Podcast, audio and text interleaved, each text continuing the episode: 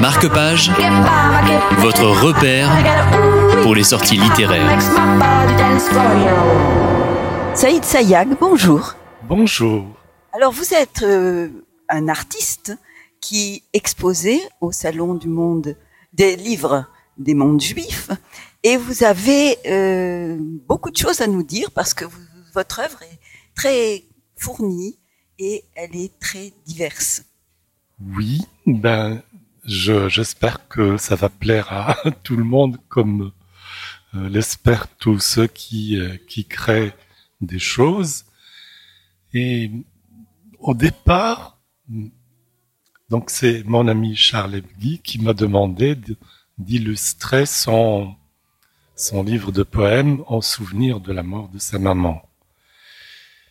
Et donc, je me suis mis à euh, chercher une thématique qui va avec euh, ce qu'il m'a demandé de faire. Et j'ai commencé avec euh, le, le mot la mort. J'ai passé beaucoup de temps avant de trouver une réalisation qui, qui puisse satisfaire mes exigences, aussi bien au niveau de la couleur que du façonnement du, du dessin lui-même. Et finalement, j'ai trouvé euh, cette forme-là qui est devant vous et qui, qui apparemment aussi a éveillé plein de souvenirs euh, pour, euh, pour Charles. Et en même temps, je, je lui ai montré des réalisations que j'avais faites et c'est lui qui a fait le choix des réalisations qui puissent accompagner son texte. Alors, euh, il y a des réalisations qui sont faites euh, à partir de l'alphabet arabe, de l'écriture arabe et de la tradition de calligraphie, et, mais aussi à partir de la calligraphie hébraïque, et notamment la calligraphie séfarade. Oui, alors vous êtes coloriste, vous êtes euh, dessinateur, vous êtes calligraphe, et tout cela euh, se manifeste dans des œuvres tout à fait originales. Euh, justement, mon désir au début, moi j'ai commencé à faire de la calligraphie traditionnelle et notamment ce qu'on appelle le style maghrébin. Et puis je l'ai développé à aussi à d'autres styles qui, qui sont très très différents de l'écriture maghrébine. Euh, et petit à petit, je me suis dirigé vers une des réalisations qui fassent de de la calligraphie une identification avec la thématique. C'est-à-dire que je ne suis plus obligé d'agencer les lettres les unes après les autres avec des ligatures, mais dissocier les lettres entre elles et les réagencer selon euh, la thématique qui puisse, pour qu'il puisse y avoir une identité entre les deux, entre le thème et ce qui le signifie.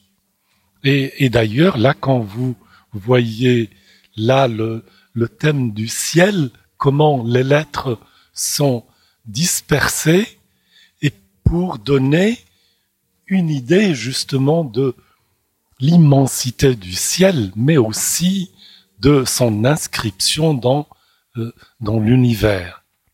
Voilà. Ce qui m'a beaucoup frappé aussi, c'est que vous liez les lettres de l'alphabet arabe avec celles de l'alphabet hébraïque. Oui, ça pour moi c'est très important parce que d'abord l'arabe qui est la dernière écriture sémitique est obligé de passer par l'alphabet aussi bien le syriaque et surtout le nabatéen qui lui a permis par euh, la découverte de ce qu'on appelle la ligature, c'est-à-dire lier les lettres entre elles. les Nabatéens étaient des commerçants, donc qui, devaient faire des rapports très rapides, et ils n'avaient pas le temps d'écrire chaque lettre à part. Donc, il les liait. Mais ça a permis de, d'avoir des, des mots bien définis.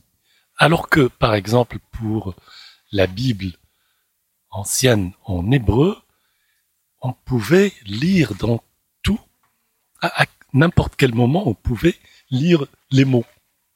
Et c'est-à-dire que il n'y avait pas d'ordre dans, la lecture, parce qu'il n'y avait pas de séparation entre les mots. Et le Coran a mis du temps pour être écrit tel qu'on le connaît aujourd'hui. Il n'a pas été écrit dans un, dans une écriture arabe telle qu'on la connaît. Il, a fallu reprendre l'écriture nabatéenne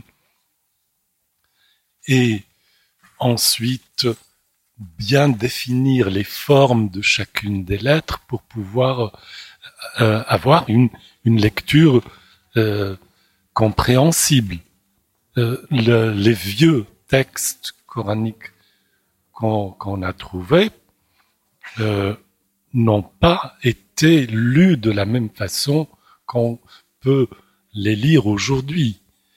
Ce qui a donné, euh, d'ailleurs, même de façon systématique et reconnue, des lectures différentes. On, on a parlé de 21 formes de lecture, puis ensuite on a réduit ça à sept, les sept lectures différentes du Coran. Bon, euh, pour revenir à l'idée de, la question que vous m'avez posée, pour moi, le, lien entre l'hébreu et l'arabe est nécessairement et nécessaire parce que euh, j'ai donc la première langue que j'ai parlé, c'est l'arabe.